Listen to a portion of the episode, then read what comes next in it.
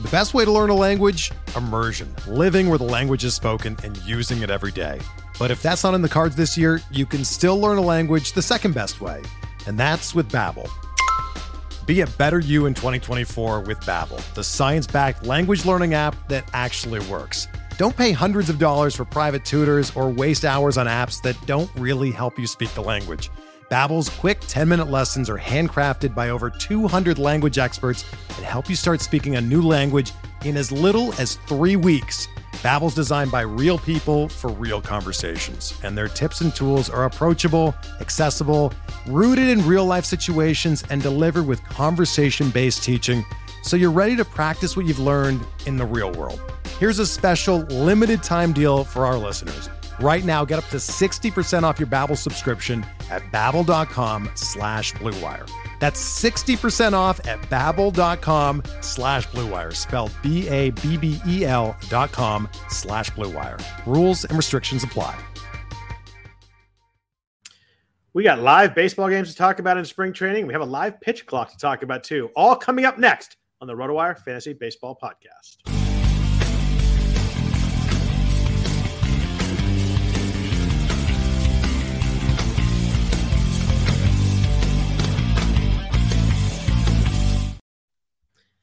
Happy Sunday night, everybody. Welcome to the RotoWire Fantasy Baseball Podcast. We're sponsored by Fantrax, the most customizable free commissioner service in fantasy sports, and Underdog Fantasy, home of the biggest best ball contests in the industry. I am Scott Jenstad, joined as always on Sunday nights by uh, Jeff Erickson. Jeff, five weeks in, I finally didn't trip my words in the intro. This is a is a, is a big moment. You're hitting your stride, dude. Yeah. It's early. Don't It's- you're it's- peaking too soon. As you say, it's almost March. It only took about a only took a little bit more than a month for me not to mess up the first two sentences of the podcast. Hey, achievement unlocked. Yeah. How are you? I'm good. I'm good. I would have been better if Eric Cole would have made that putt on the playoff hole and we would, you know, moved on and won or or chipped better uh, when he had a chance uh, on 18. Lots of things that could have gone a little bit better on that one there. But still, I got a guy that finished second up fresh off the waiver wire. So that was good. I not golf related. I, some mean, not baseball related, but hey, sorry. I, crunched some numbers in our golf league. It's February 26th, and I'm actually mathematically eliminated. That's a pretty impressive Dude, I looked at the standings.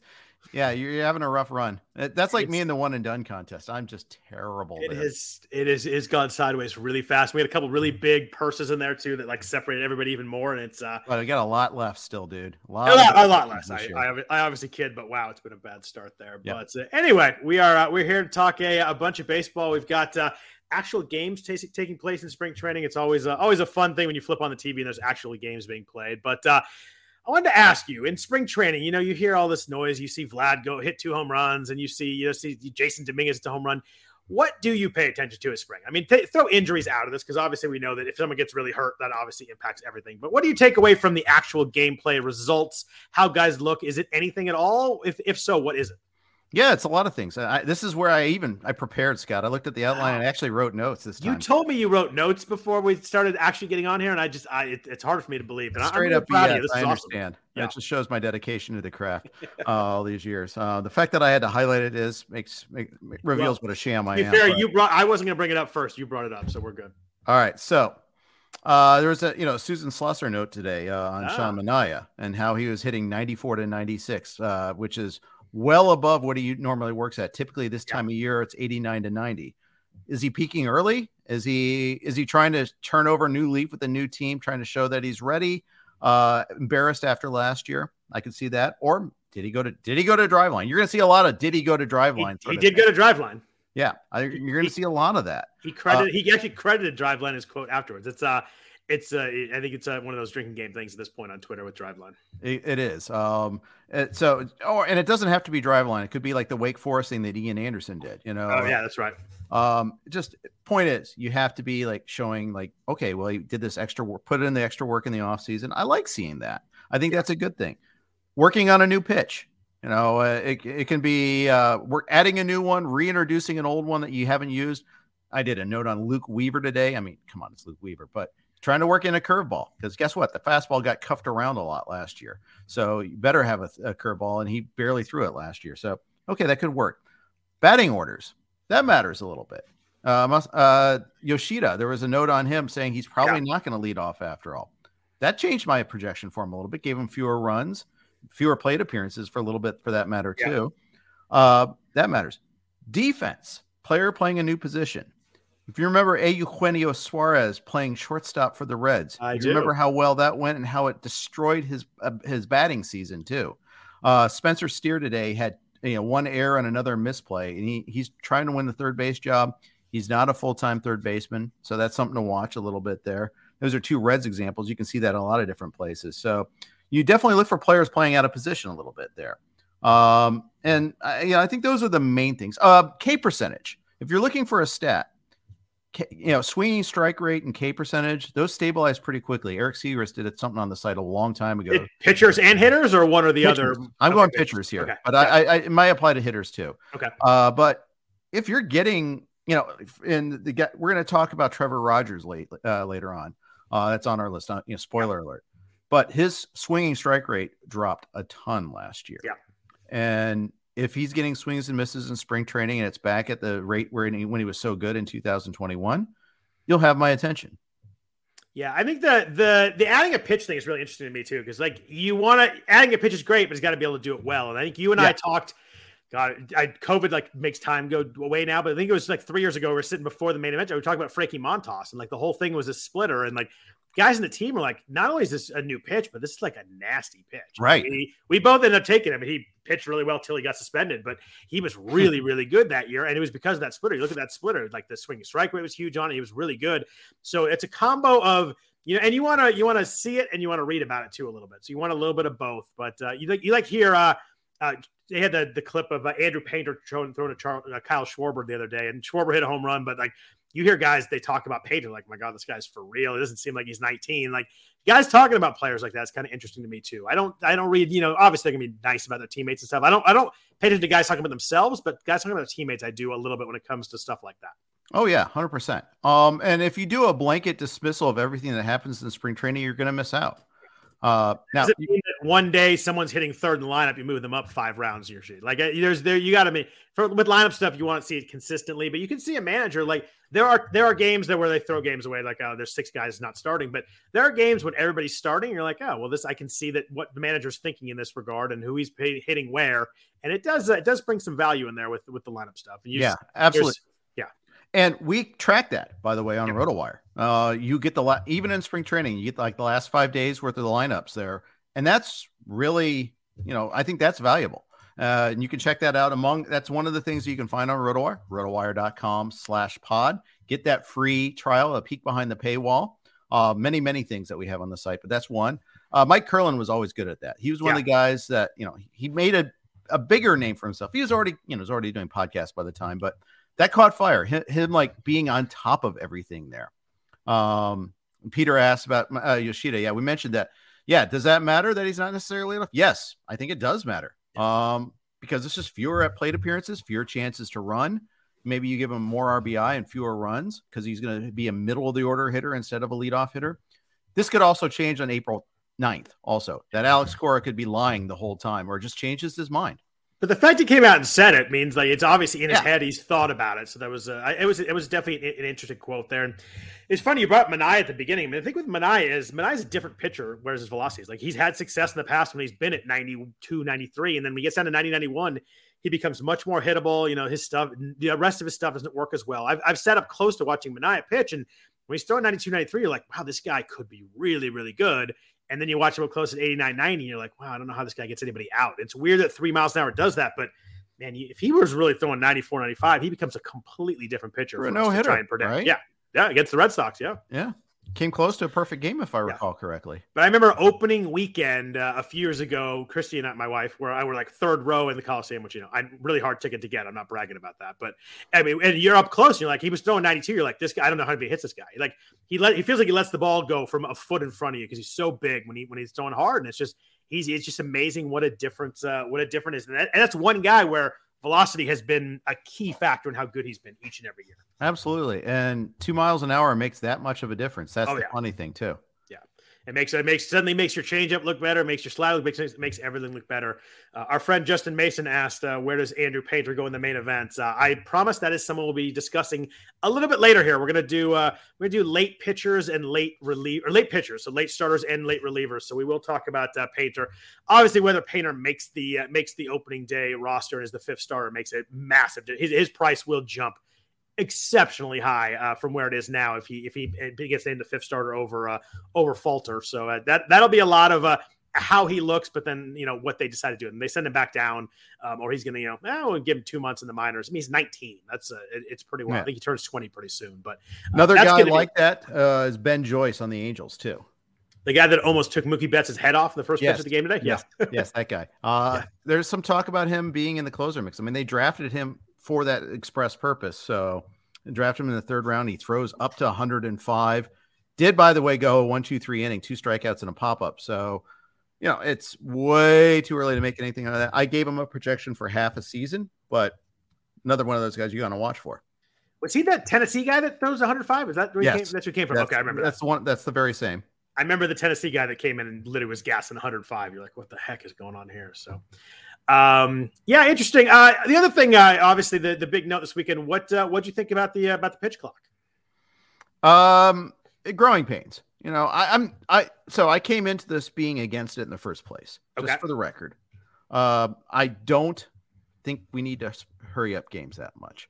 Yes, there are times when in late games where you know there's a lot of too much stalling. I get that, I, I really do, you know you're seeing a lot of prejudged opinions out there. Uh, Todd and I were talking about that on the Sirius XM show today. The fans seemed more engaged.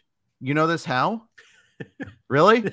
After one day? especially in spring training. No one's engaged in spring training. Yeah, uh, yeah. Call I don't care if it's slow or fast. I've been to many, many years of spring training. We go almost every year. No one's engaged in spring training. You're there having a, having some drinks, hanging out with friends. You might be watching some rookies in the first innings, but nobody's engaged in spring training. Right, and I don't want to be hurried. I want to have my second beer, third beer, as the case may be. Uh, when I'm at a game, especially. But I guarantee, you know, all the you know the people that work the game, whether they're players, not even necessarily players, but you know, rights holders, managers, beat writers, especially, they want the quicker game. And I appreciate they got a job to do and no one wants them to, you know, because it's not just the game itself. I get that. And there's nothing worse than step off, step off, lob, throw to first, all that stuff. I get. I don't know. It seems a little tight. Seeing that one game get finished because the batter wasn't yeah. looking at the pitcher, like, eh, I, I, I, that's it strikes me as a little bit of an up show, but I understand they have to call it now because if you're going to call it in the season, um, it's kind of like uh, you know the, the holding play in the Super Bowl. It's a, if it's a penalty, it's a penalty. You know, yeah. it's a you know if it's a violation here, it's a violation now. That anytime. So I get it, but no one wants to see a game end that way. Yeah, so I'm a little different than you. I uh, I actually kind of liked it, but I think it's about three seconds too fast, which means maybe it's yeah, five seconds. I agree. Like I think that I there's I love games, I love being games, but like when there's guys walking on the mound for a minute and a half, I'll admit that drives me crazy. Like I suddenly I find myself getting a little bit bored, and I'm like, I just and but it felt like some of these games, like the pitcher was grabbing the ball and like going and throwing right, and like he was really worried about. And I think they'll get used to it at some point and get better at like you know snapping it. I say snapping it, snapping it with one second left, like every NFL team does, at pitching it with two seconds left. Because there's a lot of guys I felt like were throwing it at seven or eight seconds left, and it felt really, really hurried to me. Yeah, so, well, some of that was by design too. Like uh, I read I it was Nick Martinez. about Max Scherzer. Oh, who was okay. experimenting. He goes, "Can I, I can I start my windup at eight? And he goes, "Yeah, you can, but has to be at eight. You can't do it before that." Uh, right. Uh, and he purposely wants to throw the pitcher, the batter's timing off because of that. Uh, the funny, the one I saw that caught my eye was James James Karinchak. He does a lot of fidgety stuff. He does, yeah. He asked for a new ball, um, and they didn't stop the clock. Oh, it kept rolling. Um, and he got it was a, on a one-two count, and all of a sudden it was two-two. Um, and then he struck him out anyhow. Uh, but it was pretty funny. But you know that there, I think pitchers are experimenting with ways to kind of yeah. delay. Do I ask for a new ball? Do I, you know, does the catcher lob it back to the pitcher? As Todd was saying, that there's some anecdotes about like minor leaguers seeing that lob back to the pitcher and stealing the delayed oh, steal oh, yeah. when they see that there. Does it start? It starts when the pitcher catches it, or starts when the catcher throws it? Supposedly when the pitcher catches it, I think. Okay. Because uh, it would be watching... counterproductive to lob it back to him if it's when the right. catcher threw it. But uh, you know, those things are going to be like they're going to see if they can game the system a little bit there. Uh, as Jayson Stark wrote, it's going to be a, a shit show, and uh, you know, doesn't necessarily so. We're all trying; they're all trying to figure it out. I, I, yeah. So I, I like the idea. I, I, I like a, a little bit snappier games. But I think the key is I don't really care about how long. I like the pace though. I think the pace was the thing. I think I saw someone on Twitter say it's not about time; it's about pace. And I, I agree with that. I think the pacing of some of these games got brutal. I think uh, Joe Sheehan in his excellent newsletter wrote up about you know this is going to be rough in the eighth and ninth inning when you know team. That's when you get the tense moments in baseball, and you, you we, yeah. we like that. I uh I that made me think like I wonder if like you know they, like in the NFL and college football like they don't stop the clock when you go to bounds unless it's like late in the game like there's uh, whatever those I never know the exact time, out of bounds rules are but like I wonder if there was a, there's a way to do it where the first seven innings are one pace and maybe the eighth and ninth that you give them a little more leeway it might be an interesting way to look at it because I think that uh, those close like you, you get that like Eric Gagne Barry Bonds matchup like that just that was so tense because it took so long. It was so drawn out. It hit foul balls and stuff. And you'd hate like for a situation like that where Gagne's got like got to worry about pitching it faster. Like I, so, I get that late in game. So I'm a little torn. Um, right. I do like a quicker pace, but I, I, I really don't want to lose those moments at the end either. Yeah, I, I agree. I, I agree with you on that. But uh, and honestly, I, I I think I see the need for a pitch clock. I get it. I just. Uh, you know, I, I, I just, you know, you see reporters dutifully say, "Well, we saved twenty on average twenty five minutes." Like, great. I know in spring, especially in spring training, games can drag on forever when they're doing 7,000 pitching changes. I right. get it. Um, yeah. I, so I, I appreciate it. But at the same time, like, it's kind of funny that, you know, the total time expired. Just stop with that. I don't really yeah, need to hear that. I don't need to hear that either. I, I like a, I like a, a, a well paced game. I don't really care if it's two hours and 52 minutes or three hours and four minutes. Like I just think that uh, that's kind of silly, but I do like a little bit paced up. Uh, want to say thanks to David in the chat. Really nice comment. Said the best way to end the weekend is listening to us talk baseball. That is very nice. We really appreciate that. Uh, happy to happy to hear, and uh, we appreciate that. Uh, some other some quick news and notes in the uh, in, in spring training before we do get. We're talking about a lot of a lot of late pitchers. Um, Seiya Suzuki with the Cubs having an MRI for oblique soreness. Uh, we got a lot of time before the season starts, but boy, that is not what you want to hear us to start out your spring training. he was so trendy lately, too. Yeah. Uh, our buddy Vlad Sedler got him in the FSGA draft, which is going to end in 2037. But uh, uh, he got, and I was like, ah, I kind of wanted to get him there, but so be it.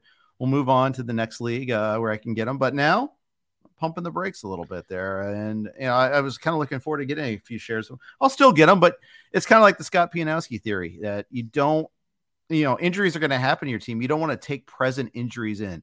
I get the debate about injury prone versus actually injured but this is actually injured. If, if it yeah. turns out to be an oblique stain, we'll find out. We'll see in the next couple of days. We'll obviously have a way, way a ton of news before we need to make some serious decisions. But uh, leaning into that a little bit, I know you did the you did LABR draft this week. Uh, Yordan Alvarez, I believe, was your first pound pick. Is that correct? It was, and I knew about the hand um because right. it had the news broke on Tuesday. We did the draft Tuesday night. All along, I so I for about a week I had my draft slot, so I knew I was drafting eighth. Like, oh, I really hope I get Alvarez here because right. then as I think there's a clear top seven. I I, I feel like now. Add Tucker and Alvarez as my top part of my top. Okay, seven. Yeah, you're going. I was. I thought you meant seven, and you get Alvarez eight. So you had you had Tucker and Alvarez six, seven. Gotcha. Yeah. Um. And if I don't get them, then do I go Shohei? Do I go Freeman? I don't think I'm going Bobby Witt. I think I did earlier in the draft season before I really had a strong opinion on it on things. As we as uh, we get into main event, you're going to see a lot of Cole and Burnes in that spot too. Probably because that's like the adjust because I don't want to take that hitter yeah. there. Yeah, sure. And it's funny though. This is LABR. There, no pitcher win the first round unless you count Shohei.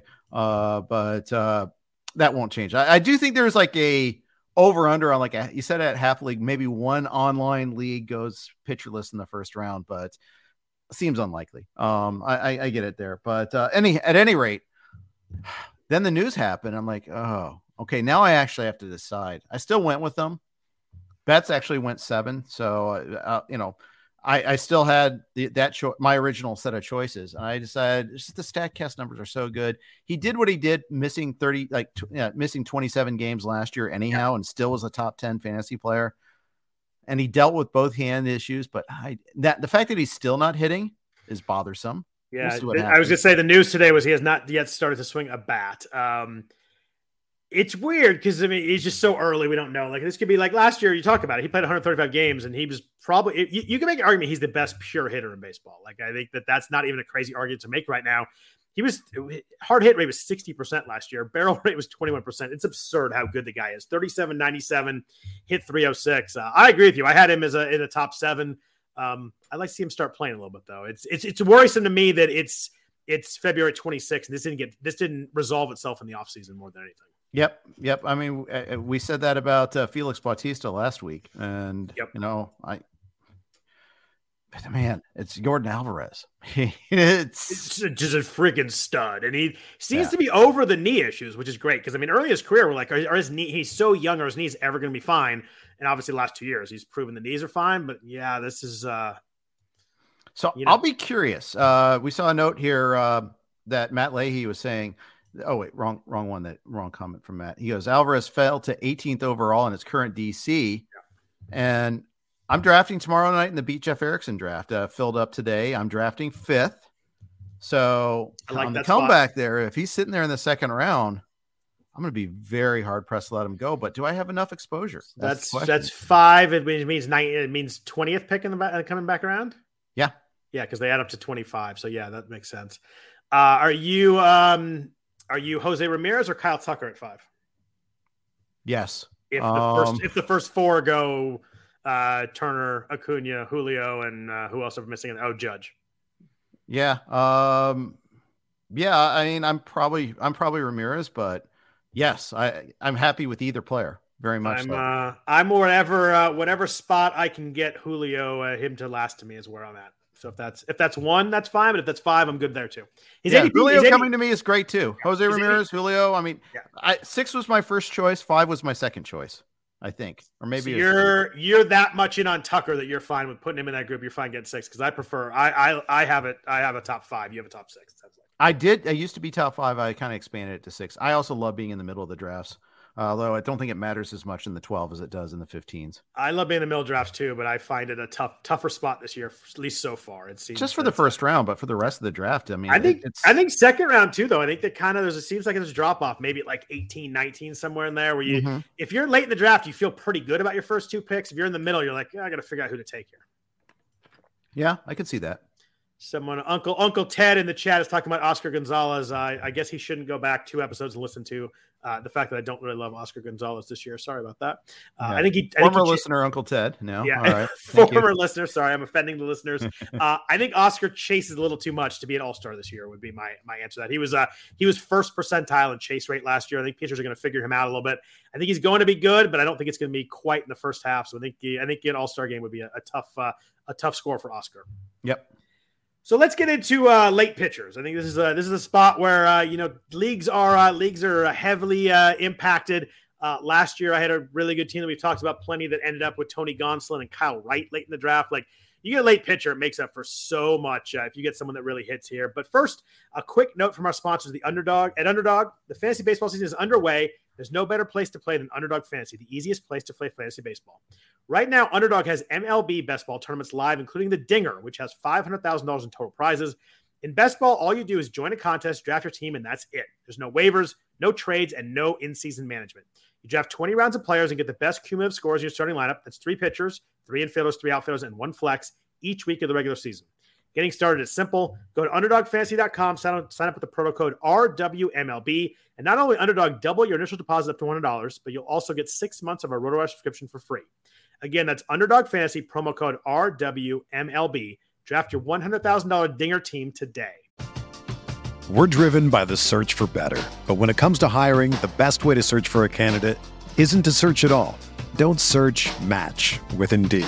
Indeed is your matching and hiring platform with over 350 million global monthly visitors, according to Indeed data, and a matching engine that helps you find quality candidates fast. Ditch the busy work. Use Indeed for scheduling, screening, and messaging so you can connect with candidates faster. Leveraging over 140 million qualifications and preferences every day, Indeed's matching engine is constantly learning from your preferences, so the more you use Indeed, the better it gets. Join more than 3.5 million businesses worldwide that use Indeed to hire great talent fast. And listeners of this show will get a $75 sponsored job credit to get your jobs more visibility at Indeed.com slash BlueWire. Just go to Indeed.com slash BlueWire right now and support our show by saying that you heard about Indeed on this podcast. That's Indeed.com slash BlueWire. Terms and conditions apply. Need to hire? You need Indeed. When you need mealtime inspiration, it's worth shopping Kroger, where you'll find over 30,000 mouthwatering choices that excite your inner foodie. And no matter what tasty choice you make, you'll enjoy our everyday low prices, plus extra ways to save, like digital coupons worth over $600 each week. You can also save up to $1 off per gallon at the pump with fuel points. More savings and more inspiring flavors make shopping Kroger worth it every time. Kroger, fresh for everyone. Fuel restrictions apply. Sick of being upsold at gyms? My guy, you're currently a base member. For $90 more, I can upgrade you to our Shred membership. For $130 more, you'll be a swole member. And for just $300 more, you'll reach Sweat Platinum. At Planet Fitness, you'll get energy without the upsell. Never pushy, always free fitness training and equipment for every workout. It's fitness that fits your budget. Join Planet Fitness for just $1 down and $10 a month. Cancel anytime. Deal ends Friday, May 10th. See Home Club for details. So Jeff, we're going to do uh, late late starters first, and we'll talk about some late relievers. I, I characterize late by back half of the draft in a 15 teamer. So you know it works if you're a 12 teamer too, but pick 225 and after. So obviously a little bit later round wise in a 12 teamer, but I figured 225 was about the right spot to call someone uh, call someone late. First guy I would ask about is someone who had a horrible, horrible 2022 is Jose Berrios in Toronto. Uh, 5.23 ERA, uh, 1.42 whip last year 172 innings. This is coming off a year, the year before he was 3.5 and 1.06. So, you know, really valuable pitcher then. Um, everything fell off for Berrios. It, it, it's really troubling to look at. His, his, strikeout rate fell from 26% to under 20%. That's a crazy drop for a guy who's been kind of in the mid or low 20s for the last five years before that. Swing strike rate down to 9.3%. Interesting that you look at swing strike rate between 2020 and 2021, it really dropped off. So maybe we should have seen the strikeout drop at least coming because the swing strike rate really dropped off and it dropped off a little bit more. Um, he was 11th percentile in hard hit rate, uh, 8th percentile in the expected batting average against, 5th percentile expecting slugging against. There's not much good here. His ADP is about uh, about 240 in drafts right now. Uh, what does one do with someone that uh, we thought was going to be one of the one of the new one of the aces a few years ago? I don't think I ever thought he was going to be one of the aces. I think he had a, he had a I felt like he had a lot of hype a few years ago though. The people loved Jose Berrios well, because of the strikeouts. I get it, yeah. but he's always had the outings where yeah you know, he's you know, he gets he gets cuffed around at bad times, and he he took it to another level last year. Obviously, I don't want to dunk on him too much, but uh, he's kind of like a poor man's Luis Castillo in terms of WHIP. I feel like you know he had that one year at 106, big year, trade year, contract year, whatever. But otherwise, 132 the year before that, 122 the year before that. You know, it, it's not like he's ever been like, oh, yeah, he, he, he I feel like he's going to be a 275, 105 guy ever. Um, so I, it's probably, you know, I think almost this year, it's almost like you could get in on that. The price here is almost an overreaction unless you think he's just toast, like he's lost the velocity, he's lost the snap on his pitches, or something like that. But so I, I it might be the first time I, I have him in a while because I didn't like it when he was getting in the fourth, going in the fourth and fifth rounds. Yeah, you always felt like everybody thought he was one step away from being that guy, and everybody loved him. You're right about the outings, though. He had nine outings last year with five runs or more. Like the blow up outings just kill him. He had, he had yeah. two, two where he gave up eight runs. Like those will just kill you. And I mean, you look at you look closer at some of his pitches, and it's just he was a different guy last year with the strikeouts. I just it's hard to trust.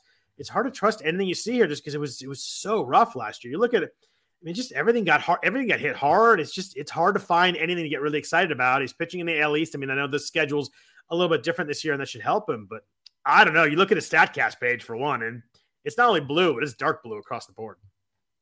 Yeah. Um. I and I I don't, say I don't think I'm in on Berrios. I'm thinking uh, just to clarify here. I don't think I'm paying. Uh, you know, it, it might be the first time I roster him just because he's so darn cheap. Um, and I, you know, he's a streamer now. That's what I, I find use him against weaker opponents, and that's it. But you know, the thing that is concerning though is the swinging strike percentage dropped to 9.7%. And it never was elite. Even his best year was 12.2%. Yeah. Um, yeah, to, to Uncle Ted in the chat. I didn't say Gonzalez sucked. I just said he's going to have a little a little bit of struggles in the first half. Um, uh, next guy I want to talk about is uh, is Hunter Brown. We kind of talked about him a little bit last week when we are talking about Lance McCullers uh, being uh, you know being uh, pushed back a little bit delayed with his injury issues. Uh, Hunter Brown would be you know next guy up. You know, people like Hunter Brown as it was, but now if he were to get a job to start the year, um, he was uh, he was really good in AAA last year, 255, 1.08 uh, on the whip, uh, strikeout rate over 31%. Walk rate's a little bit high with him. That's probably the one thing that he needs to figure out if he's going to be really, really good at major league level. Um, but he only had 20 innings in the majors. He only made two starts. They just kind of eased him in a little bit. Um, where are you on Hunter Brown? His price is obviously going to go way up. His ADP is about 250 right now. If McCullers, you know, gets delayed even more as we go along here, that's just only going to rise. Are you in on the on the helium rise on Brown? Or are you going to kind of let somebody else take the take the bait? No, I'm in on him. Uh, I, have gotten him. I got him and said FSGA draft. Uh, oh, you got you guys are at that round by now. Uh, well, I got him in the 14th round at a 15 teamer. So yes, I was that was more of a joke about how uh, you guys weren't that far along. Yeah, we're we're yeah. we're cruising up to this. I didn't know if you're quite quite in the Hunter Brown uh, range yet. Yeah, well, to me that is Hunter Brown range, but I think so uh, too. I was more of a more of a joke. You're still in like the first. Ha ha! Very funny. Yeah. Min pick now is 140, Woo. and I that's too early, but is it? You know, it's it's it's a it's your prototypical helium guy. We already know McCullers won't be ready for opening day. Yeah. We've seen the Astros go six man rotation already. You see, the ballpark is great. The team is great. We saw the performance last year. Uh, the only thing that's concerning is he his swing and miss was below 10% also last year. As so that K percentage is unlikely to be maintained unless he gets more swing and miss eventually. It was 11.7% in AAA, so a little bit better there, but not, like you said, it's not super elite. But uh, I think it'll probably be the point that uh, he'll probably get a little too, little too hyped for me. But uh, he's uh, what's he's, too hyped? What at what point is it too much for you? Uh, where he's probably going to go, which is like the 12th round, 11th round, somewhere in there. All right. So if he's there at 200, are you taking him? So 200 puts me in the 13th, like 14th, 13th, 14th. Yeah, I think that's about the right range because you're talking like Jon Gray, Reid Detmers, Andrew Heaney, Patrick Sandoval. I think I'd probably take Detmers and Sandoval instead. I like um, that but, range, by the way. That is, I, I, do like that range. So Sonny Gray's right in there too, who I always like. Uh, I think that's probably about the right range. I think the uh, the high 100s probably not. I think there's other pitchers in there I like more, but yeah, that, there's low 200s probably about the right range. I think he might. Uh, I think he might even go a little higher than that. I'd, I'd, probably go like 175. I bet is like his main event ADP, assuming that you know McCullers doesn't make some miraculous recoveries. We don't expect that to happen. Uh, yeah, I and I'm, I'm full out on McCullers. I mean, he, he yeah, was so good when he came back, but it's the forearm again. Uh, if he's at pick 300, fine. But there's no, but there's no IR slots in the NFBC, and in the main event, even like your round 20th pick, you don't want to have it. Okay, now your, there's your stash. That means you're not getting a prospect uh, yeah, which is fine. But so many you know. pitchers get hurt anyway. I just I don't want to start with one that's hurt. Like I, there's there is a spot where I take him where I'm like, well, if I have to, if I get two more injuries, I got to drop him in week three, then okay. But uh, I just prefer not to. I prefer someone else to do it. Yep. The aforementioned Trevor Rogers next on our list. Uh, ADP is 258. That ADP is a little bit later than I took him in the main event last year, Jeff. It's uh, a little, just a, about 197 picks after I took him last year. I took him at uh, 61 last year as my SP1 in the main event in Vegas. Obviously, did not work out well. Uh, still won that league, but did not work out well. Uh, brutal 2020 came in a lot of hype. 2021 was obviously really, really good 2.64, 1.15, and then it, it ballooned to huge last year. Everything went wrong. 5.5 on the ERA, 1.5 on the whip. Strikeout rate dropped 6%. Walk rate went up a little bit. Swinging strike rate, you mentioned earlier when we talked about we talking about Rogers real quickly, 14%, which is really, really good number, down to 10.8%. So, you know, not horrible, but I mean, the drop was just, it was crazy. I mean, his, his whiff rate fell on all three of his pitches. Like it was across the board. It wasn't like one pitch fell off. Um, the, the, walk rate was up a little bit. Uh, what do you do with the new price here? Oh, I was just going to defer to you uh, as the Trevor Rogers expert in the in the podcast. But clearly, um, I've proven myself to not be the Trevor. I held on to him all season long in an online championship, and that did not bear fruit. So. I had him really long in the main event. It took a long time before I dropped him. Um, well, first of all, is he gonna be a starter for them? Is he gonna win that fifth job? I mean, because that's the, that's the. I don't think it's the fifth problem. job. I think he'll be the fourth starter, won't he be? I was um, counting. I was counting Edward Cabrera ahead of him, but you could probably those two. a lot of people are counting Edward Cabrera. Yeah. I, I, you know, I thought he's. I think he's battling Braxton Garrett still, but Uh, they, yeah, so we got Cabrera, Rogers, and Garrett. I guess we call them three guys for two spots. Is probably a good way to put it.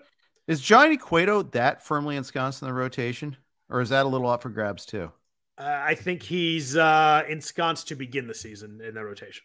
Okay, um, I'm not. I'm not sure about that, but then again, we'll see. I mean, yeah, he probably is because he's a veteran and all that. But yeah, I, I there's you're right. There's enough. There's enough opportunity there that he'll probably end up getting yeah. a shot to start. My projections suggest I'm not in on Rogers. Okay. My instinct tells me that, that Bilo is not such a bad idea with him. Um, bottom end of the range in the last month on the NFBC since February 1st is pick 311. Uh, I would need it probably close to that, maybe anywhere from 280 to you know 280 and beyond to take him, but I could see it. Uh, it would just be a it'd be just like a dart throw at that point. I'd have to have had like probably six or seven other pitchers on my roster by that point in time. It's like my SP five or six. I could see it. Uh, he his strikeout rate did go up in the second half. I mean, he didn't throw as many innings. I have to look at it. He threw um, he, threw, he only threw 23 innings in the second half, but it went up a little bit. He was up to 29 percent. Walk rate was down six percent. So he had like a a really small sample of innings where he did look a lot better. I know the ERA wasn't great, but like the the the rate, the the metrics and the strikeout and walk look a little bit better. Maybe he fixed something. Maybe something was going on. I think he, he went down to the minors at some point. Maybe he fixed something. So that that little bit of a little bit of improvement late in the season maybe helps me a little bit. But uh, I'm pretty scarred on this one. Yeah, you need to get uh, you need to get swing and miss with him because the walks are part of the package. Yes. Even when he was really good in 2021, it was like eight and a half walk percent. Uh, so you're just you yeah. realize that's part of the package. You want to talk about a guy that's not going to help you in whip? Trevor Rogers is not going to help you in whip. Yeah. Um, he was he was as good as he could be in 2020 when the whip was still 115, which will help you, but like that's probably the very top end you're going to get. You got to get that swing and miss to, he- yep. to be able to work out of the jams that you create by walking players. Agreed. I felt like last year he got two strikes on guys and just could not put people away. Yeah. if you look at the numbers, it kind of it kind of bears itself out. Yeah. By the way, uh, don't forget about Eury Perez in Miami. He's in camp. Craig Mish was on our show last week when we were talking Marlins, and he thinks that you know he'll he'll be on the team at some point this year too. And you know he's one of the best pitching prospects in baseball, if not the best pitching prospect in baseball. So there'll be uh, that. That's another guy to keep in mind too. As we're, we're looking at that, they may go six man. They may you know they might just say, okay, you get a spot you you're out you know and that's why they're so willing to trade pa- uh, Pablo Lopez this offseason. Yeah, they do have a lot of different arms in there. Um, this I want to talk about is uh, his move from uh, his move to Minnesota. Tyler Mahle, uh, former former Red. We talked about him a bunch last year, being on the Reds. Um, I think one I dropped him in the main event. I don't know if you did. You had him also as well, but he had a lot of shoulder issues last year, which is always uh, very concerning with any kind of pitcher. He says there's no he has no restrictions coming into camp. Um, he's another guy where you know strikeouts fell. The strikeout rate fell from 28% to 25%. Walk stayed about the same. Uh, his fastball is just really, really good. His fastball was at 205 batting average against last year, 28% whiff rate. You don't really see numbers that high on a fastball, except for the really, really good fastball guys. Usually it's the breaking balls you get the higher whiff rate. Um, the interesting thing with Mahle is I just wonder like if that shoulder was an issue at all points. He, he, he, was a 26% slider guy in 2021, 11% slider guy in 2022. You just wonder if like if that was affecting his arm. That's just best strikeout pitch. I have to wonder if maybe he just wasn't healthy at all at any point. Uh, are you in on a uh, Tyler Mahle? Uh, I guess I call it a bounce back. He was he was obviously worse in 2022 than he was in 2021 in Minnesota here. Kind of agnostic. At right. the time he got dealt, I was like, oh, he finally gets out of Great American Small Park, gets a better team behind him. Yes, I think he, this is going to be a good time for him. Then the shoulders thing reared up, but it wasn't the first time very much like parallels Frankie Montas, actually. They both had the shoulder things happen right before the trade deadline. They got dealt anyhow. And let's uh, let's let's hope his story's a little bit better than Montas's. Yeah, but it that's in the range of outcomes though, right? Yeah. Anytime um, you get a shoulder, yeah, it's just it's always concerning. But uh, yeah. I think I back in at the price. I think the price last year was like in the the, the 160 to 180 range. I forget. I think I dropped him in the 10th or 11th round. Um, at pick 266, I think there is a uh, a decent amount of upside here and a decent amount of floor too. I don't think he's a guy that's going to kill you. The strikeout, the, the fastball, just it's so good that it keeps him in, keeps him in, keeps him in games pretty well. Um, I kind of like this price. I think that uh, 16, 17, 18 round. I do like this price. This price for a bounce back. Yeah, I can see it. Another guy uh, who has had some some injury issues, but uh, was was the first time over 100 innings last year is Carlos Carrasco. Uh, he was 397 last year, uh, 1.33 whip. So the whip, the whip was a little bit high last year, even though he uh, you know bounced back really well from 2021 was really ugly for Carrasco, where he was never never healthy. Um, K rate uh, was up a touch uh, from 2021 to 2022. Never you're not uh, not at the the old Cleveland elite days with Carrasco, where he was you know 29, 28, 29 percent in there. Um, swing strike rate was down a little bit, but still 12.9 percent. We've been talking about a lot of swing strike rate numbers. That's a pretty good one compared to some of these guys we've talked about so far. Uh, fastball velocity was down, but he's still an elite chase guy. Gets people to chase pitches, 94th percentile chase rate. Um, I love the price in Carrasco, 285 ADP. Um, you know, middle, uh, you know, like 17th, 18th round. I think he's just a guy that will be will be really solid for you in there. He's not going to be not going to be back to his old days, but I think it's a really solid price for Carrasco. Yeah, uh, agreed. Um, I my projection's pretty tame. I think I only have him for 24 starts, uh, but yeah, I, I think that's fine though when you're at that rate. I mean, if he, you know, I, I understand you want to get him uh, all in, and you know, you want your pitcher to go be healthy all season. The one thing I this is a guy who's good luck. Good luck with those. Nobody's no pitchers are healthy all season. Yeah, I, I, I he's a guy that I would watch the velocity in spring training a little bit because I think another mile, and maybe the chase rate goes down. Yeah. Uh, because people are able to lay point. off it a little bit more something I'd watch for there. Uh, someone said uh, they prefer Senga over uh, Carrasco. Yeah, who wouldn't? Senga's going 100 picks earlier than Carrasco. So at least is in he the a, is he a full 100 picks higher? I hadn't looked at his ADP. Uh, ADP is 189. Yeah, you're right. 100 picks higher. So yeah, that's uh, they're not really in the same in the same range there. Yep. So a guy who uh, velocity is uh, is not an issue is Roansy Contreras in Pittsburgh. I saw he got a pitch clock uh, violation yesterday, so I laughed. He was on our list here. Uh, he was obviously uh, a big K rates in the minors. I remember he got called up last year. Everybody was really excited about this. Um, yeah, K rates were in the 30, 30 34% in 2021, 33% in uh, in AAA in 2022. Came out to Pittsburgh and, you know, wasn't bad. 379 ERA, 1.27 whip, pretty good for the first time through, but a K rate was way down, 21.1%.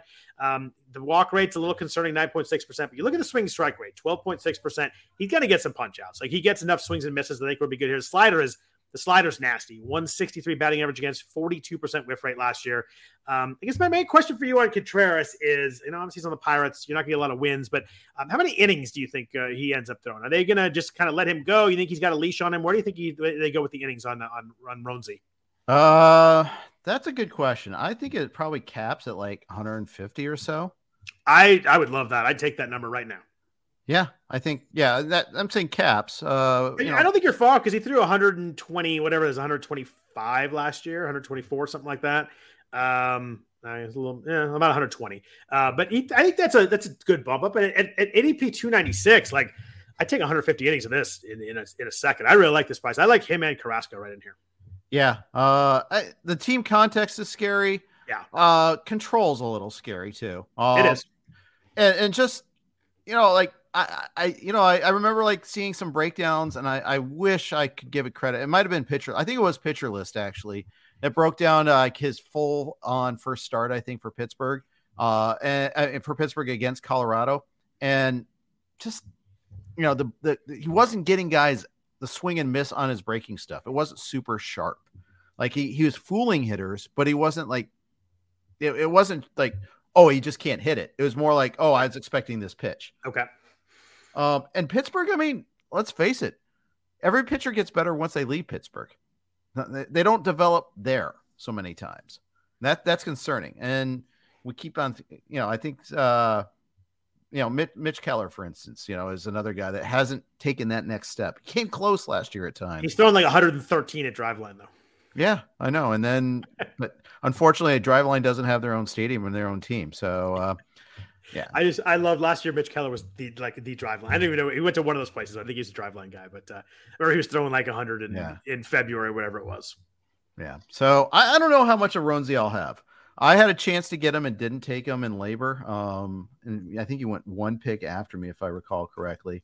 Pulling up the draft grid now uh, because uh, uh, you know, but I, I, saw him go off and I'm like, yeah, that would I, that would have been a fun one to have, but I really wasn't in on it at the time. Uh, God, where did where did he go? That you know, I'm sorry. This is great, great podcasting here. So I'll just it'll probably be easier just like search for him. That would be there's there's a novel concept. Control there, Control F, Jeff. Yes, I know, I know. Thank you, thank you. I took oh, it was around it was late. It's round twenty three. Uh, there's another guy that's on our outline that I regretted missing out on more. Roansy went really late in our draft. He, That he is went- that is late. That's uh that's like yeah, that's like pick three fifty or something like that. yeah. Um, I, I went with I took a closer spec and Brandon Hughes instead, and then I was like, eh, and then I saw Roansy go, but more importantly, Kyle Bradish went two picks later uh, to uh, Rudy Gamble, and that's the one I was like, oh, that's who I should have taken. So let's talk about Kyle Bradish now, then, since you brought him up. I uh this was one that I put him on the list, and I was like, I'm gonna love Kyle Bradish, the second half breakout. Um, I was surprised how when I got into it, the first half area was 7.38, second half was 3.28. He wasn't that much different. The K rate was the same first and second half. The walk rate was actually up. It was just a gigantic BABIP change from first half, second half. I was surprised when I looked. I think that a lot of his second half was just kind of getting a lot luckier than he was in the first half. I didn't see. I was hoping to see a really a big step up, and I thought I was going to because there there were times where I was throwing Bradish and I was loving it. He's pitches in a you know new a park now that's a good place to pitch. Um, I'm a little bit worried. I mean, the, the, price is 347, so like I think at that price, like you can't go wrong. But I am not as much in as on, on Bradish I thought I'd be when I when I started the deep dive. Yeah. Um, but was it just because he was exceptionally unlucky early on, and this was just a correction, or Uh, was he exceptionally lucky late? He was uh, he was exceptionally lucky in the second half. Okay. Okay. BABIP in the second half was 253. Uh, now he was really unlucky in the first half. It was 396. So yeah, he, there was there was definitely some correction That's coming. pretty polar there. Oh my gosh. really polar. It was great. I couldn't believe when I looked at it. I just thought I thought maybe the other stuff would be a little different. It really wasn't. I mean, you look at the first half. First half K rate was 21.7. Second half K rate was 21.9. Uh, eight and a half walk rate in the first half. Nine and a half walk rate in the second half. So that actually went up. Um, I just uh, I, when I looked at it, I couldn't believe how much of it was just literally the BABIP. It was it was it was wild. It was it, you talk about you talk about that making a difference, and boy, was a difference to him. We went from really unlucky to really lucky, and uh, I don't know. I, I assume we'll land somewhere in the middle, and I uh, I was hoping for to find as I look deeper that uh, I liked the second half as like something that was a little more real. I like the velocity on him. Oh, he throws Um, hard, yeah. Yeah, I, I think I like the lack of exit velocity against him.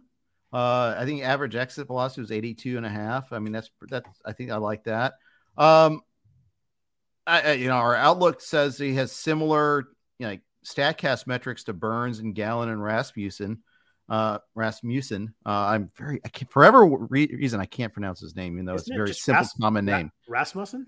Yeah, Rasmussen. I guess that's it. If I go Muss instead of Muse, then I'm good. Um, good to know.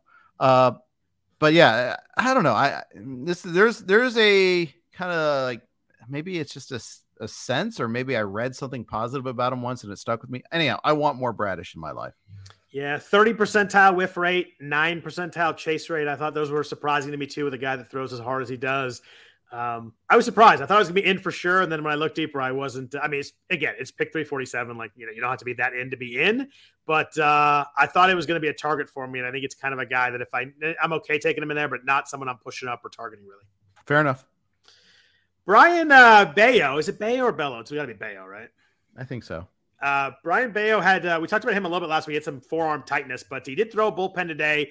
This is a profile that I that I do like, and obviously I need to see him pitching in games. And forearm tightness is a awful thing to hear for a pitcher. You hate to hear that's like it's a, it's like oblique tightness for a hitter. I, I hate hearing it, but Yeah, we we just mentioned Lance McCullers. I Yeah. mean, electric in the minors last year. He threw 96 innings in the minors last year, 34% strikeout rate. He has a few too many walks. I will give you that, but 2.34, 1.04 on the ratios in 96 innings.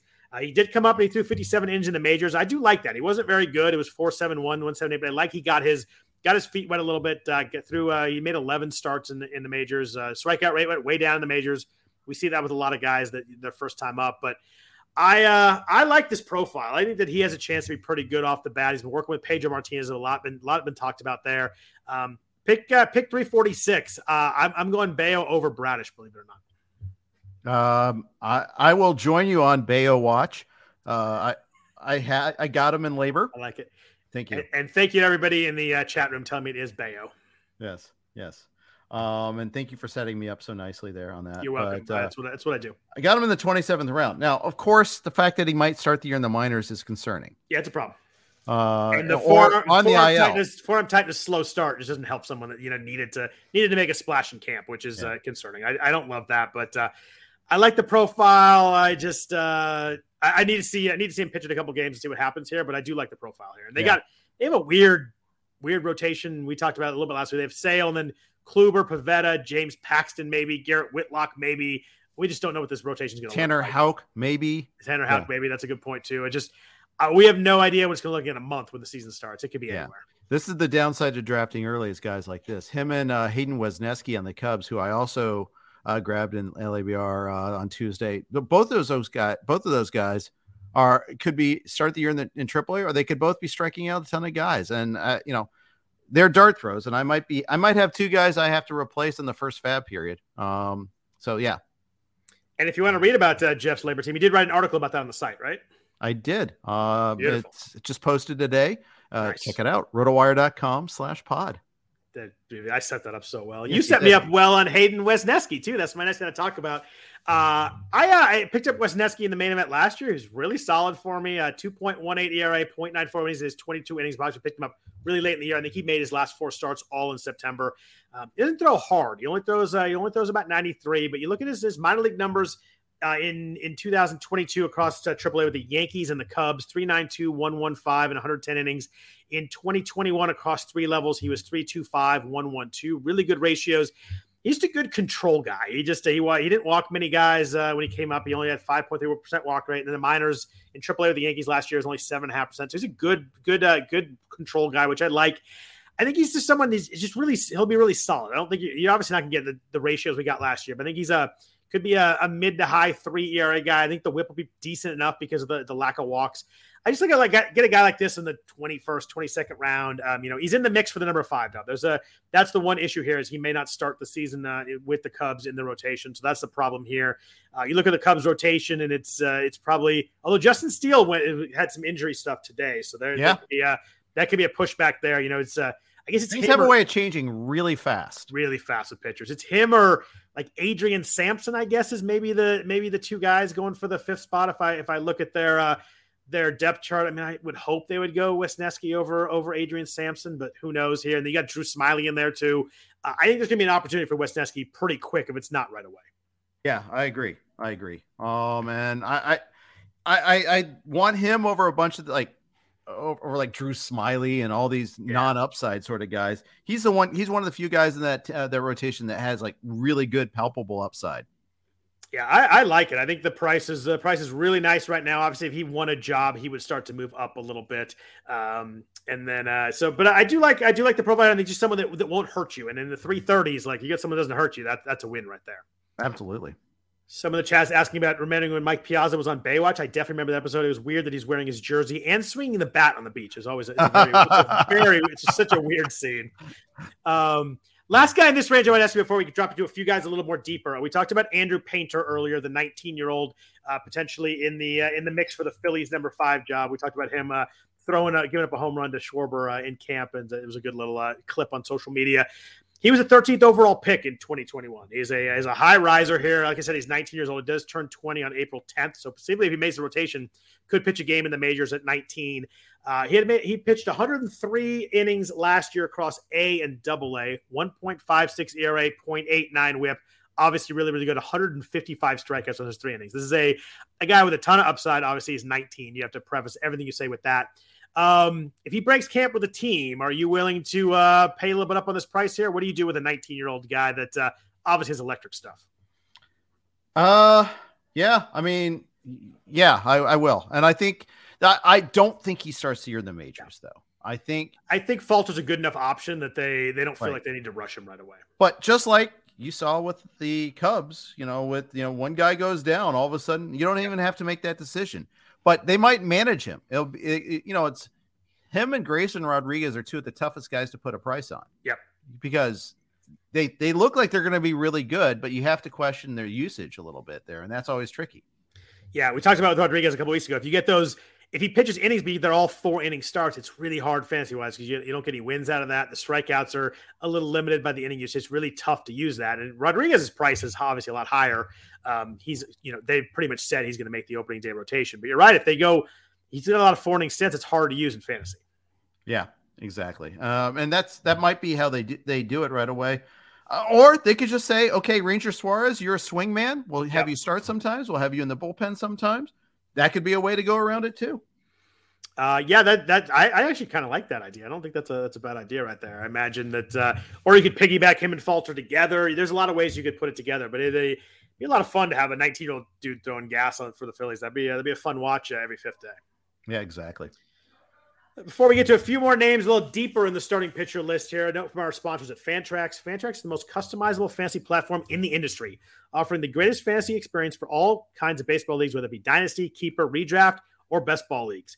Are you coming from another service? Fantrax makes that easy as well, as they can import any of your current leagues and customize as you need. Fantrax offers the most in-depth player pool in the industry, including minor league players. Do you need a customizable commissioner service for your fantasy league? Fantrax offers more customization than any other platform. You can use your scoring system, fab, head to head scheduling, all kinds of different various categories. Fantrax offers custom solutions for all that and more, and it's all free. Sign up for free today and be entered to win an official MLB signed jersey from Vladimir Guerrero Jr. Sign up and go to fantrax.com slash rotowire and sign up today. That's F A N T R A X dot com slash rotowire. Fantrax, the home of fantasy sports. So, Jeff, we've gone way too far without talking about a couple of A's pitchers. I want to talk about a couple here one in the mid 300s and one in the uh, high 400s. The first is Ken Waldichuk, who uh, got called up uh, last year, made a couple starts, actually had a big, uh, really good start on the last day of the season. I had a lot of guys not do well for me late in the season. He was one that the last day was uh, was nice. clicking on that box. So I think he shut out the Angels um, over six innings or something like that. Uh, yeah, but so did you the next day too. So, but when I yeah, but his Angels were horrific yeah. offensively late in the season. Luck, luckily, his stats counted a lot more than mine did. Um, 34 innings across the majors. He made seven starts, uh, getting called after he got called up by the A's. 4.93, not great there. 1.21 WHIP is workable there. Uh, K rate was 22.5%. Walk rate 6.8%. Uh, this is a good home park. It's a really, really bad team, as we have uh, explained many times when it comes to uh, Oakland A's baseball. But he, excuse me, he was a big K guy in the in the minors, though. I was, uh, you look at the K rate in the majors, it wasn't high. It was only 34 innings, but he had a lot of, uh, a lot of seasons where he's a big K guy in the minors. He's 13.4 Ks per nine in the minors across 234 innings. You look at all his minor leagues innings put together. Huge swinging strikeout numbers too. He had a he had a 15% season, a 16% season, a 17% in rookie ball. Like a lot of swing and miss here. His slider and his changeup were both over 30% whiff rate in a small sample in the majors. Um, I hate to take A's players, but man, this is the one I might be in on. Three ADP is 366. Uh, I think he's a guy that I'm going to take like right before we get to the second break and just get him on my team. I really like the profile here. Yeah, um, it's just the organizational context. Uh, they still haven't traded Ramon Laureano. I remember that thread that you were involved in on Twitter. There, that's yep. the, that that still is one little uh, shoe to drop. But yeah, I, I actually like his talent. I like his skill. I just wins do matter. He's not going to get many wins. It's like drafting Reds pitchers, same thing. If he just gets like all 24 of their wins himself, though, like that'd be that'd be fun. That'd be pretty badass. Yeah. It'd be Carlton esque. It would be very. That's a that's a good that's a good drop right there. We're we're, we're aging ourselves a little bit, but that there, Carlton had a year where he like what do you have like a third of the Phillies wins or like 35 percent of the Phillies wins or something like that. Yeah, something like that. Yeah. Um, the other guy I wanted to ask you, are, are do you, you like so you like Waldichuk a little bit? Not maybe as much as me, but you like him a little bit. I, I'm learning about him. I don't know enough about him. I think it's hilarious that we talked about Wesneski and Waldichuk, and you know the the two guys that the Yankees got in those trades aren't going to pitch this year. Montas and it's not hilarious to the, the pitchers, but and Effross that these guys are actually pretty good. Yeah, that's just true. I uh, and it, it, the weird thing with the A's is that we don't know who their five stars are going to be. It's weird. They rarely have a a glut of okay guys. So they've got a lot of guys. That, it seems like the stories I read is that uh, uh, Fuji from Japan is going to pitch. Is going to start. Uh, Rucinski coming over from the Korean League used to be with the, the Blue Jays, and then uh, Paul Blackburn. Like those three guys are pretty much locked into rotation spots, which gives you you know, two spots for a bunch of guys, including Waldichuk. Uh, they got Adam Allers in there. And the other, the other guy I want to talk about, Kyle Muller. His uh, ADP is after the 30th round in a, in a 15 teamers, 490. Um, he's got was someone that's really, really good in AAA last year. I remember in AAA, we are always like, when's Kyle Muller getting called up so we can all pick him up and fab for the Braves? Uh, he was 341, 119, 134 innings last year for the Braves. Uh, 29% strikeout rate in AAA last year, 7.5% walk rate. His walks were an issue in 2021. He seems like he really fixed that down to 7.4%. Uh, walks are way down. Uh, swinging strike rate, 14%. And um, if I'm not wrong, Mark Kotsay called him a mix of Madison Bumgarner and I can't even remember the other name. We called him a mix of like two stud all star pitchers this week. Yeah, well, that that's Okay, that's the sort of thing I'm not going to pay Right. attention to in spring training. But it's the exact example of something not to talk about. I went back. The funny thing is, I went back. I'm like, this quote seems insane. So I went back and looked at it. And it was a mix of uh, Mark Mulder and Madison Bumgarner. That was it. Yeah. And then I, I read the actual. I listened to the actual quote from Kotsay, and he said he's like Bumgarner because he's big, he's lefty, he likes to hunt a lot. well, hey, does And he like like, dirt bike a lot I'm too? like, you took that quote and said he was a mix. It was so. I was like, oh, I'm gonna throw that quote away. But uh, Muller seems like. I mean, he came over in the um, the Sean Murphy trade. Um, Right. Someone they seem to like, and people really liked in AAA last year. He's not a, you know, he's not, he's not like every guy's ever gonna be a one or a two, but like, I think he's just, it kind of profiles like a solid three for them. And I think that uh, they've got they've got a lot of guys, but none of them are really good. I think that Muller's gonna get a chance to pitch pretty soon. I think he's gonna be pretty decent. I think that uh, I think he'll be a good kind of fill in bench starter that maybe maybe he's a guy that you can use a little more than that in the second half. yeah, and I wouldn't count out JP Sears yet either. That was the other Um, name I was thinking. I couldn't think of the last name. That's the name. yeah. You're right.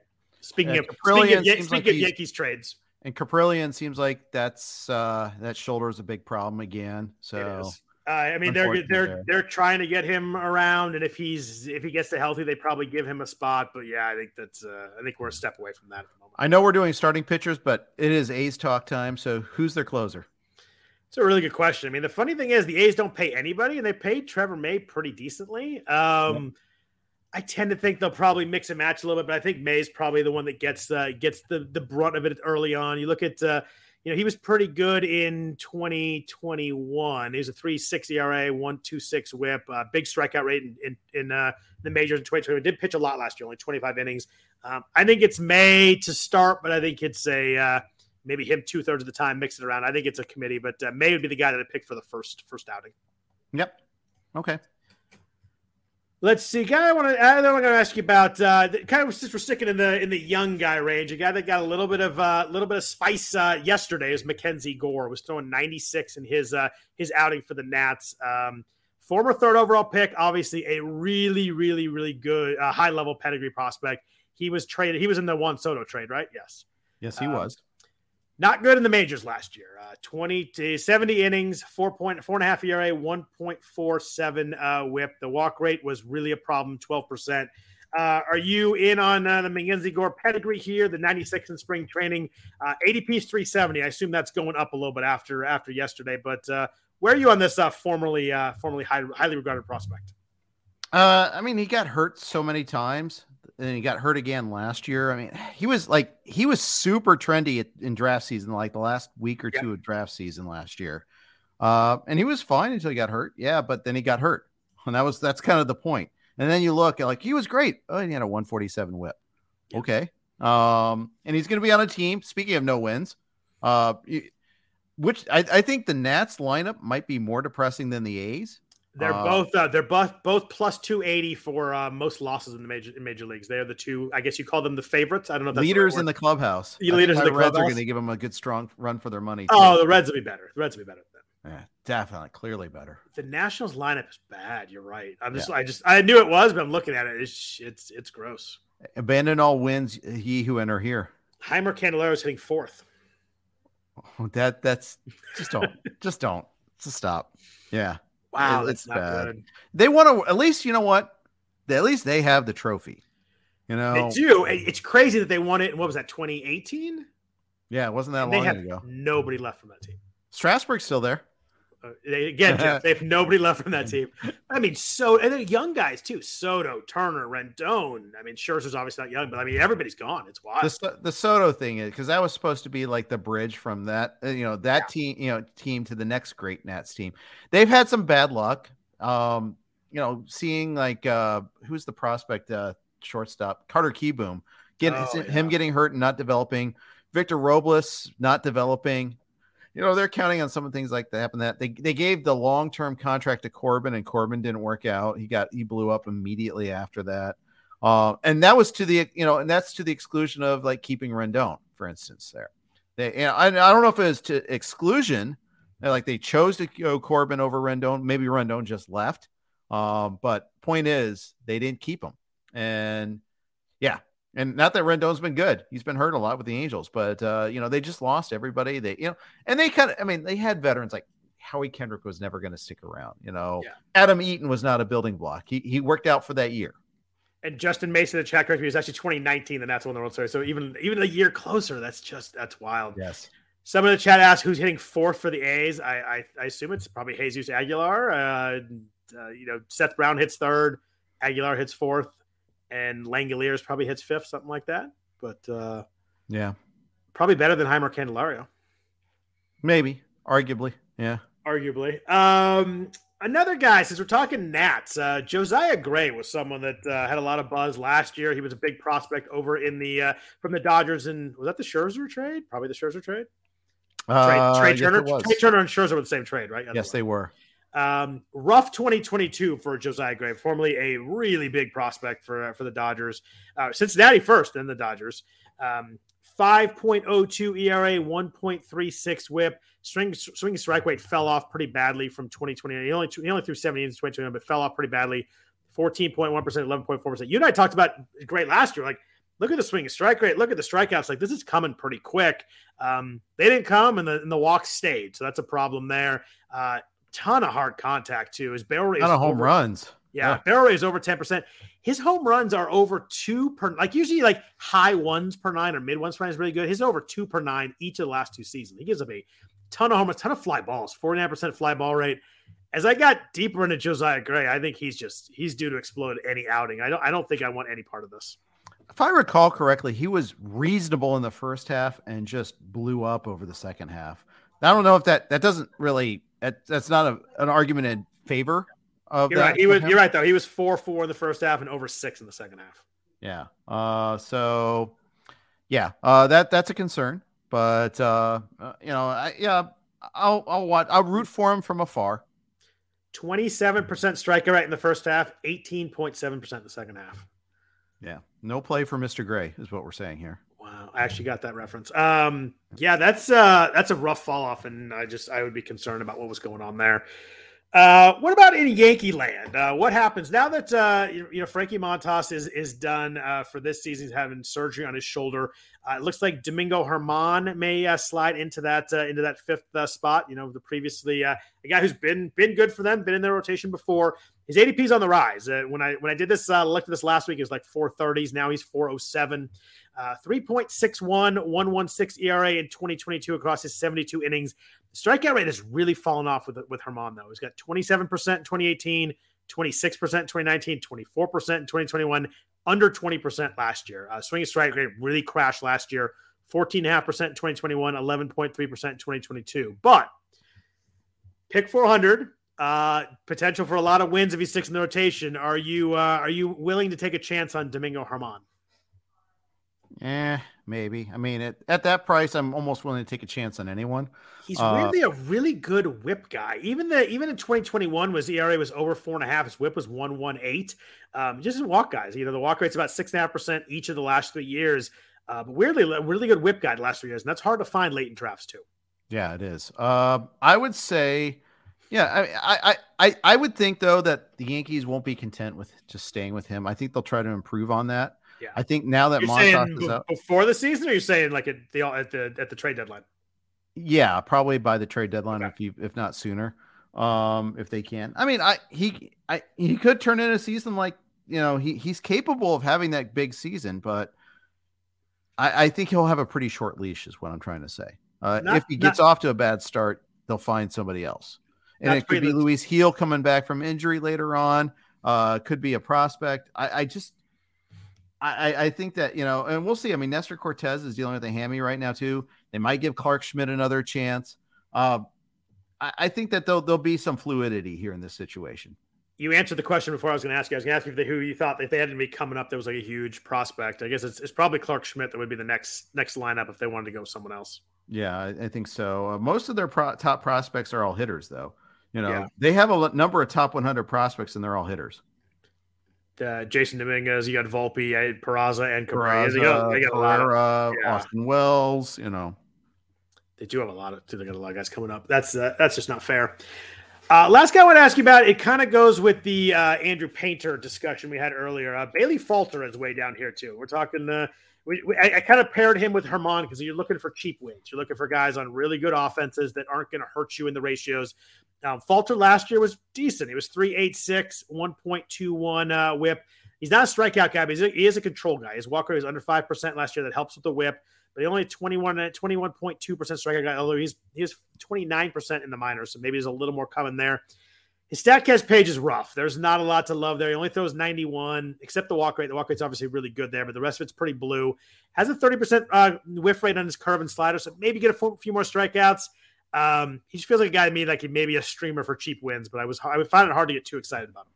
Yeah, and you know, I wonder if the shift rules protected a team like the Phillies who have two corner outfielders that don't exhibit a whole lot of range. Uh, but if you protect the ball from getting to them, pre- prevent them from having to cover too much ground, yeah, well, then it's okay. And then maybe that ballpark helps them a little bit too, as far as it goes. But I, I almost wonder, like a pitch to contact guy gets hurt a little bit more uh, under the new shift rules, and Falter strikes me as that type of guy that could get hurt by that. So it's a, actually a really interesting point because we've talked so much about hitters, how they're affected by the shifts. We don't really hear talk, people talk about pitchers as much. You're right. A, a contact guy, uh, you know, that, that could be tough with the, uh, especially with their defense, like you mentioned, the left and right field. That's, uh, that's an interesting point. I like that. Yeah, and it's not like Hoskins covers a lot of ground at first base either. By the way, Hoskins might not be ready for the start of the season. You saw that note. Uh, he had a meniscus thing repaired in the offseason. They just disclosed that now, and he's not going to play spring training games to the end of the week. He may be fine. Yeah. But this seems like one of those sneaky reveals that you're like, oh. The Starling Marte one was weird too. Like it was like he had some kind of leg thing and all double groin surgery. Double yes. groin. Like that does not sound like a fun surgery, by the way. No, double groin is no. like there's not much that sounds a lot worse than that. Yeah. Uh, yeah, it's it's weird how we get the sneaky like just the just the the drops like that. Uh, before we jump out of here, real quick, just a few quick uh, late relievers I wanted to ask you about. Uh, who after pick two twenty five? Are there any like particular relievers you're like, you know what, I really want to get this guy? Is anybody you're really targeting here in this? Uh, I guess we'll call it the second half of the draft that uh, you you like as a as, as a sneaky closer guy.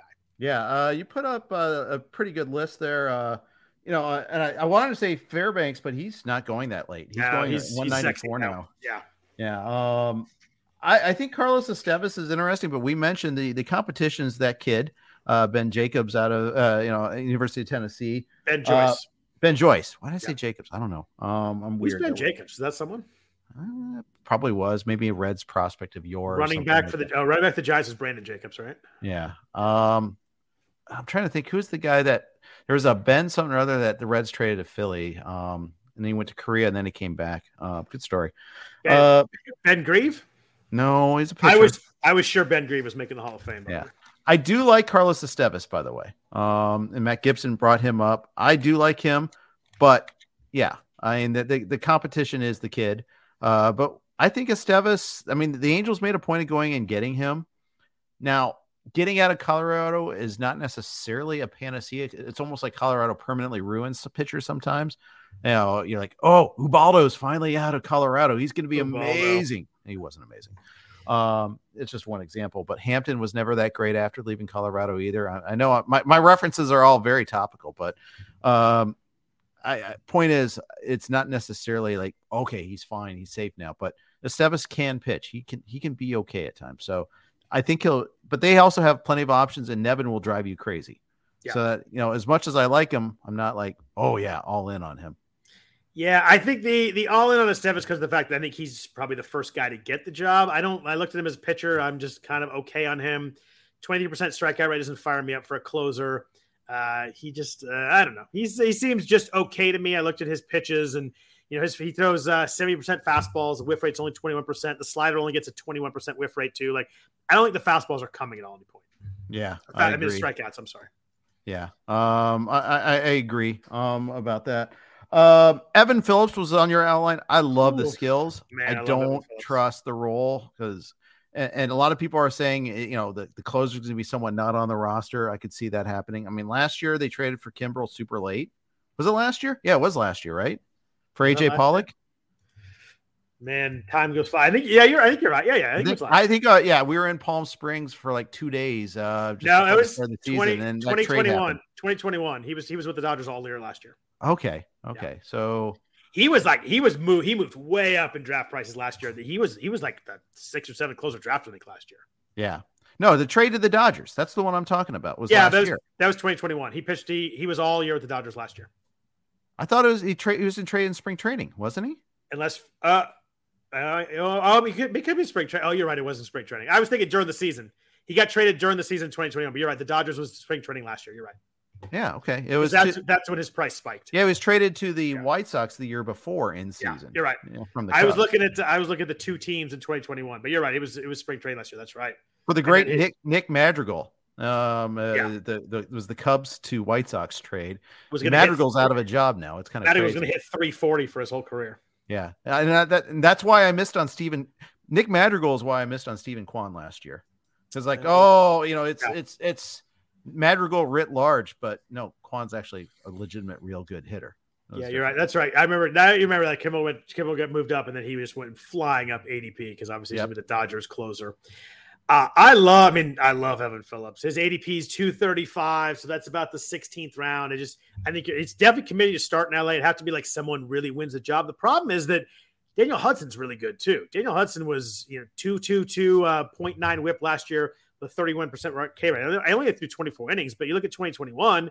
51 innings. He was 331, 108 with a 36% strikeout rate. So, like, Yeah. as much as you look at Evan Phillips and like he's over to the 90th percentile, on like every StatCast metric across the board, you know, his slider is unbelievable 42% whiff rate. He throws that 44% of the time. He's awesome, but I mean, Daniel Hudson's a really good option too. They just, they're just, it's, I think they're going to go kind of, it's getting, getting saves is going to be frustrating with those guys. Yeah, Brusdar Graterol is good too. I Yeah. mean, What's the Dodgers, they just, everybody they throw out there is freaking good. I think I will have a little Evan Phillips though at that price. So that price is round 16. So you figure you probably, if you do it, is he has to be your third closer? I guess you, he's probably gonna be your second. You're not gonna have two closers. Honestly, I might take it. You know, I'm doing the 12, uh, the RotoWire Online Championship tomorrow night. I'm more inclined to take that chance in the 12 because if you don't, if you miss there, it's not as harmful. and it's but if round you hit, 20. Round 20, it's your third guy. And if it hits, it's huge. yeah, Yeah, I like Um, that too. yeah, it could be Hudson's the guy, but Hudson's coming off an injury. I'm not guaranteed on that. Justin thinks Justin Mason thinks it's going to be Hudson. I don't. Um, I just don't think there's going to be a guy. I think that there's going to be mixing and matching. I think Hudson and Phillips will be the ones who get the most opportunities, but I think it's going to mix and match pretty good. Yeah, I mean, it did cost them last year in the playoffs that they didn't have a guy. Uh, although, I think they would love to have a guy in the by like August that they're like, all right, this is me the one thrown out there. but the guy they traded for was supposed to be the guy who was Kimbrel, who lost the job in the end of the regular season. In fact, they lost it in September. You know, you're a team that had 100 plus wins, you know, trades their closer out in September. I mean, that's you never see that happening. Yeah, he was. uh uh, that was the, that was the King pure King Craig Kimbrel experience last year. That was every time he came in, you just felt a little nervous. Last guy I want to ask you before we jump out of here, uh, someone who's getting a little bit of buzz and moving up in ADP is in Chicago with Reynaldo Lopez. Um, obviously, Liam Hendriks uh, has the uh, health issue he's uh, he's dealing with. Uh, Kendall Graveman is kind of the presumed next guy up, but Reynaldo Lopez is interesting. He's someone that people loved as a starter like five, four or five years ago, and just never fully worked out. Uh, but you look at him as a reliever over the last two years. They converted him to a reliever in 2021. He made he was all starts in 2020.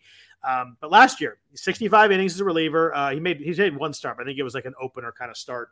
Um, 2.76 ERA, 0.95 WHIP, 25% strikeout rate. Good doesn't jump off the page, but you look at the walk rate, 4.3%.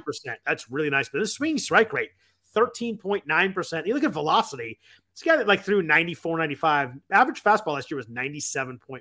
Like is clearly a move to the bullpen, gas it out for inning kind of guy. And it, it's really just back to back years of the whip under one. Um, I think this is someone who's going to move before we get to main event drafts. His ADP right now, the last three weeks is 370. He is not getting past the se- the second break. I think he's going in the in the uh, in the late 200s somewhere in there. I think people are going to really jump on Reynaldo Lopez. Looking at the pitching spot here, I mean, Kendall Graveman is just okay. I know he had that stint with Seattle where he was throwing, you know, 99 mile an hour pitches with movement, but Kendall Graveman has not scared me as someone that's going to like keep and hold that job if he does end up getting the job. The whip last year was 1 4. Like, that's really rough for a closer. Too many guys on base. Um, I think Lopez is going to be moving, and I think I'm, I'm willing to take the shot on it as he moves up. Dude, walk rate of like four percent last year. Yeah, awesome. Um, I mean, it's just you just single handedly moved him like 50 picks up right there. if, this if the striker only, effect. If only I had that power, that would be nice. Oh, you have that power. You just know how to use it wisely. I there. could I could get Victor Robles back in the top 100 if I had that power. so so fast can make your head spin. Yeah. Yeah. Reynaldo Lopez over Jorge Lopez. Let's put it that way. Um, yeah, I, agree there. uh, I, I, you know, give. I think a lot of people do. I mean, let's face it. You, uh, Duran, uh, Duran goes before Lopez anyhow, as the case may be. Um, I think he does at least. Jorge's at 265 since February 1st in all NFBC drafts. uh, and Duran is at yeah 154. Yeah, he's it's not even close. Um, yeah, but yeah, I put some respect on Reynaldo's name. I'm with you on that one there. I think this is it's gonna be a, he's gonna be a mover. I'm not I'm not breaking ground. There's a lot of people that do like him. I've seen some some people tweet about him, but I mean, you give me a whip under one last two years. Uh, he's clearly a much different guy as a reliever, and I think he's going to end up being the one. If I had to bet on most saves in the Chicago bullpen, it, for me, it'd be it'd be Reynaldo Lopez. Yep. Anybody else pitcher wise you want to talk about? The funny thing is, I thought we were going to combine this in last week, and it turned out to be his own podcast. There's a lot, a lot of late pitchers to talk about. Uh, anybody else that was on your mind that we didn't hit? I tried to hit the most interesting, kind of fun ones to talk about. No, I, I think we're pretty good, and we, you know, it, it saves us for future podcasts when something else comes up and catches our eye. Uh, we will definitely have plenty of that. So I want to thank everybody for listening. Uh, thanks to uh, Fandra- Fantrax and Underdog for their sponsorship of the podcast uh, this preseason. We really, really appreciate them for that. If you want to follow Jeff on Twitter, he's at Jeff underscore Erickson. I am at Scott Jenstad. Uh, we will be on there talking talking a lot of baseball here over the next month uh, as uh, as drafts really, really get going. I know I always say that, but drafts are really getting going right now. talking about a lot of signups. Uh, TGFBI starts tomorrow. Yes, Jeff. Yeah, Yogurt is going. What what spot are you drafting in yogurt? Uh, fifteen. Okay, are you happy with that? Uh, I am because it's a slow draft, and I put uh, the turns at the top on purpose. Ah, so smart. Very good. Uh, yeah, I'm drafting third. I think I'm happy with that. We'll see where which way I go. I mean, I'm not quite sure what I'm going to go, which way I'm going to go with that. I, I if I don't have any Julio in my life yet, so I might go that way if it comes to me. We'll see otherwise. I uh, I'm hoping to get some KDS up there in the main events just so I can do that exact thing. Yeah. Uh, so yeah, looking forward to yogurt starting. Um, and uh, yeah, it should be fun. Got got a good league. Uh, DJ Short's right right before me in the draft, so that's a tough guy to have right next to me. But like uh, a lot of lot of good players in the league. I, by I don't want to exclude anybody by you know omitting someone. So I feel say, like that was a shot at everybody not named DJ Short in your league. That felt like a challenge. well, it's just because he's drafting immediately before me. That's all. but yes. Uh, yeah, I do. Uh, I know myself in slow drafts. I know I get frustrated, so I decided to uh, do something about that and actually uh, uh, put uh, change by KDS for that. So I actually do like the end of the draft. So I think it's going to be an interesting build from back there. I do. I love the first two guys. I mean, I'm hoping to get a pitcher and a hitter, but we'll see how it goes. Yeah, I'm, i always pride myself on being very calm and patient about it, and then tweeting about it like in that 37 seconds later when yeah. I'm getting. I was like, call so. it patient about it, and then after four minutes, you text me telling yes. me how slow how slow. Exactly, exactly. Yeah. I'm such a hypocrite. I am. Uh, I'm just fully admitting that I'm a am uh, a miserable, uh, you know, uh, someone who does not have a lot, a lot of patience for much. Yeah, and I'm gonna have like I'm gonna have like yogurt, FSJ, and then I think Raz Slam starts this. Is this start this week or next week? It's it's soon. Yeah. Um, I feel like it's usually a week after. Yeah. Uh, and I'll, I'll just, yeah, i am going to try to be very good about it. Uh, no promises though. Yeah, beautiful. Well, thanks everybody for listening. We do really appreciate it. We'll be back at you uh, next Sunday night talking a ton more baseball. So hope everybody has a really good week and take care.